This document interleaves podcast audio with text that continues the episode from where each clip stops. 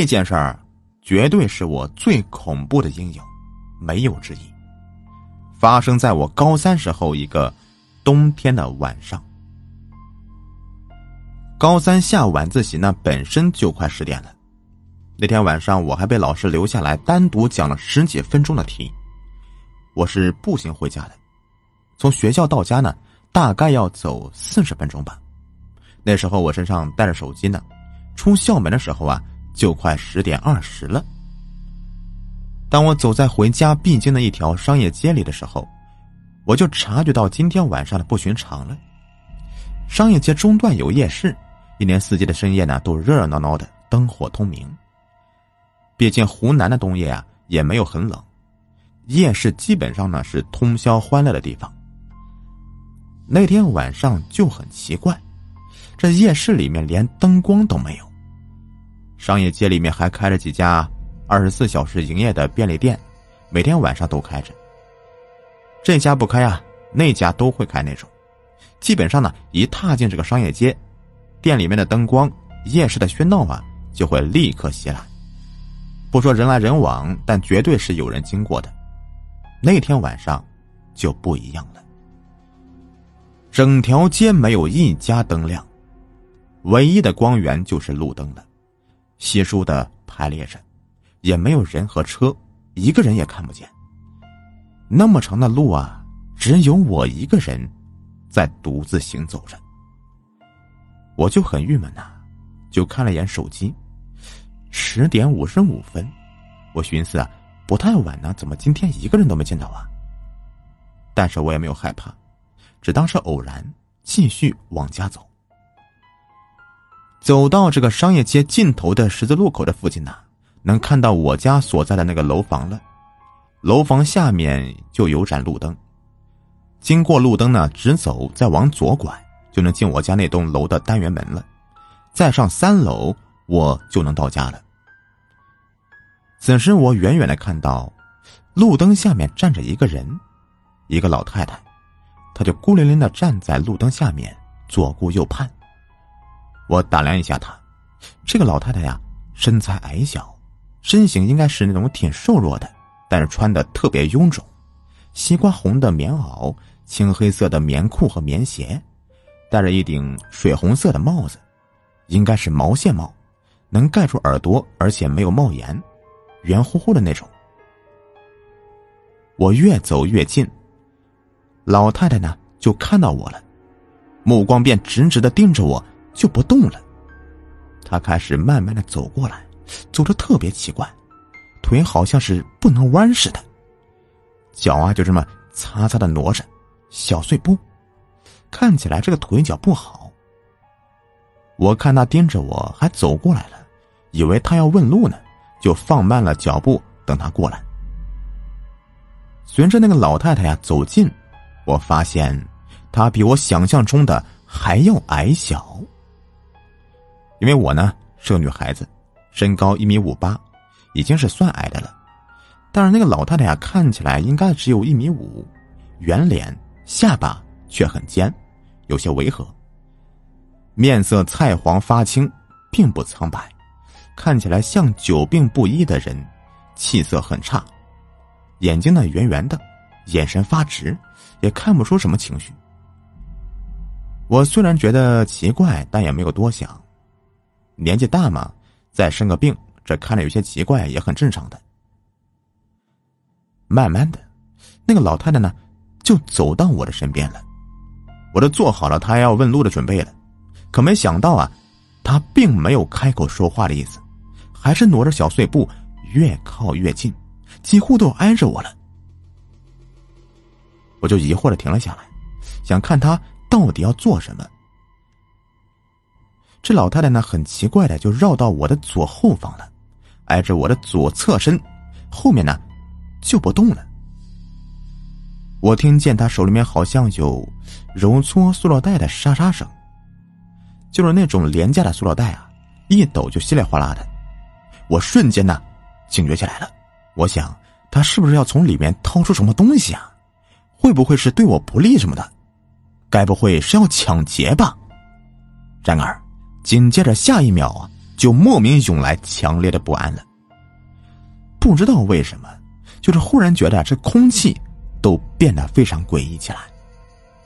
他没有碰我，只是行为奇怪，而且手里面发出那种揉搓塑料袋的声音，没有跟我产生任何的实质性的沟通和接触。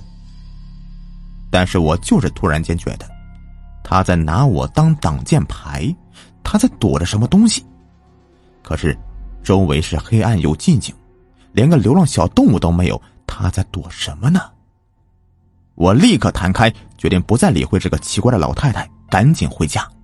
我刚一迈步，他立刻又擦擦擦的迈着小碎步就跟了上来。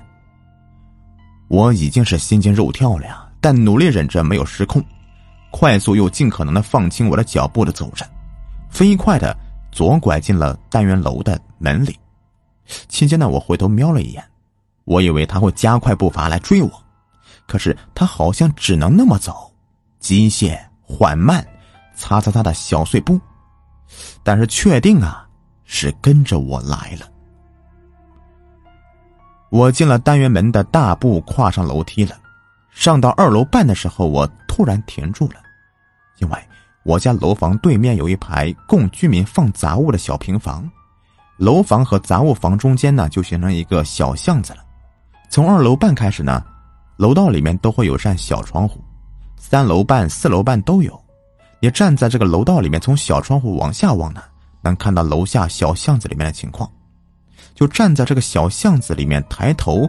也能通过窗户看到一部分的楼道。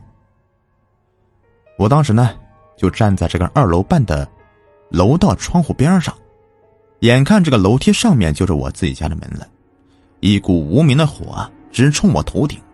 当时也不知道是咋想的，只觉得他娘的，大晚上的辛辛苦苦放学回家，本来好意想帮你，你居然莫名其妙来吓我，我倒要看看你究竟要干嘛。于是我侧身站进楼道的角落的阴影里，靠着这个窗框啊，斜着眼睛就盯着楼下的小巷。擦擦声，永远及近了。他果然跟来了。我看着那个老太太依旧是僵硬的走着，从街上拐进小巷子里，站在单元门口不动了。我屏住呼吸看着她，她微微抬头。我觉得，他应该是在找我了。然而，他紧接着有了一个让我毛骨悚然的举动，他开始四处的嗅着，声音很大，你就联想一下这个鼻子一下一下吸气的声音。就这样子，我从来没听见过那么大的嗅声，像是捕猎的动物啊在搜索猎物留下的气味那种感觉。他的头僵硬的又缓慢的左右转动，一次次的转到完全不符合人类的这个角度。我他妈都快吓尿了呀！那一刻真的是我人生中最后悔的时刻了，没有之一。我就靠墙站着，大气都不敢出一下，憋得我是头脑发胀，短短几秒钟，我是狂冒一身的汗呐。冬天的晚上呢，我的汗水顺着我的睫毛往下滴。我想跑，但是我根本动弹不得呀，双腿是不听使唤，整个人就杵在那里，眼睁睁看着那个老太太停止了秀气味的动作之后，擦擦擦的开始往单元门里面挪过来。他进了单元门，再爬二楼就能跟我面对面了。那几秒里，我几乎是崩溃的。虽然是一动不能动啊，但我脑子里面是惊涛骇浪的。突然就是不知怎么的，刚被吓得一干二净的怒火又回来了。当时我想到了死亡，虽然遗憾吧，但是我估计我是没命了。他绝对不是人，绝对不是，真的不是。我咬着牙想着，他要是真的上来了，我一定得踹他一脚，甭管怎么样。只要他在楼梯上面露面，我就跳起来就是一脚，踹完就跑，死了也不亏呀！我正在进行着我悲壮的心理活动的时候，楼下那个老太太停住了，她站在单元门口，没有再继续往里走了。停了几秒，他转身，擦擦擦的顺着来时的路啊，往小巷外的街道走了过去。我简直快要喜极而泣呀！感觉一定是老天保佑，他看起来是放过我了，我不用死了。我看他慢慢的走出小巷，即将消失在楼房墙体的拐角处，我这才感到我自己全身的衣服都被汗水浸湿透了。我想上楼回家呀，可是我发现我依然动不了，身体还是僵直的状态，连动手指都很费劲，转头啊都转不动。于是我仍旧是心有余悸的看着他消失的那个转角，试着缓缓自己的四肢，平复心情。我想快点恢复对身体的自由的支配，然后赶紧回家里。突然，我看到在我所在楼房墙体的那一端呢，猛地探出一个脑袋，水红色的帽子，那张脸正面对着我。昏暗的光线里，我猝不及防的跟那老太太来了一个对视。她远远的对我咧嘴笑着。牙齿隐约看起来又尖又密，那个尖尖的下巴这时候显得更尖更长了，眼睛呢还是睁得圆圆的、无神的，直直的对着我的目光。想象一下呀，一个人对你笑，但除了嘴角的一个弧度之外，整张脸却没有一丝笑意的样子。我当时的感觉就像是一记重拳直倒在我的天灵盖上。大脑一片空白，但十分的清楚，清醒的让我绝望。我看着他的脑袋慢慢的向一边转过去，直到整个头的侧面对着我。他水红色的帽子似乎是被一阵妖风刮落的，从头上掉了下来。我看到他侧面的头颅了，他没有头发，大脑的位置是塌陷的，就是从侧面看呢。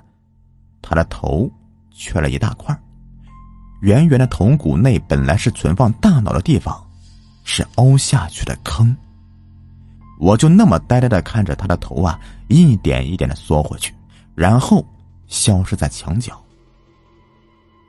全过程呢，只能看到他的头，一点点脖子和肩膀都没有露出来。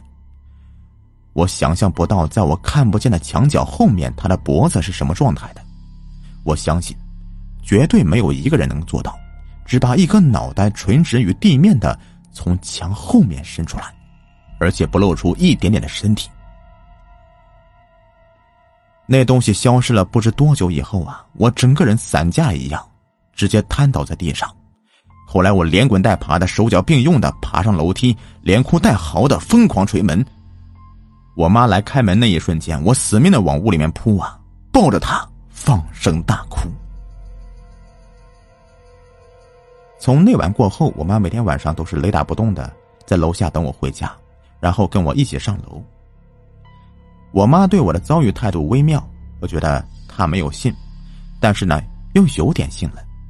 我也不管她信没信，总之我现在呢都大学毕业了。讲完这个故事以后，此刻的我呀，浑身都是颤抖的。仍旧是冒了一身的冷汗呢。好了，如果你们喜欢听我讲故事，别忘了订阅、收藏和关注我。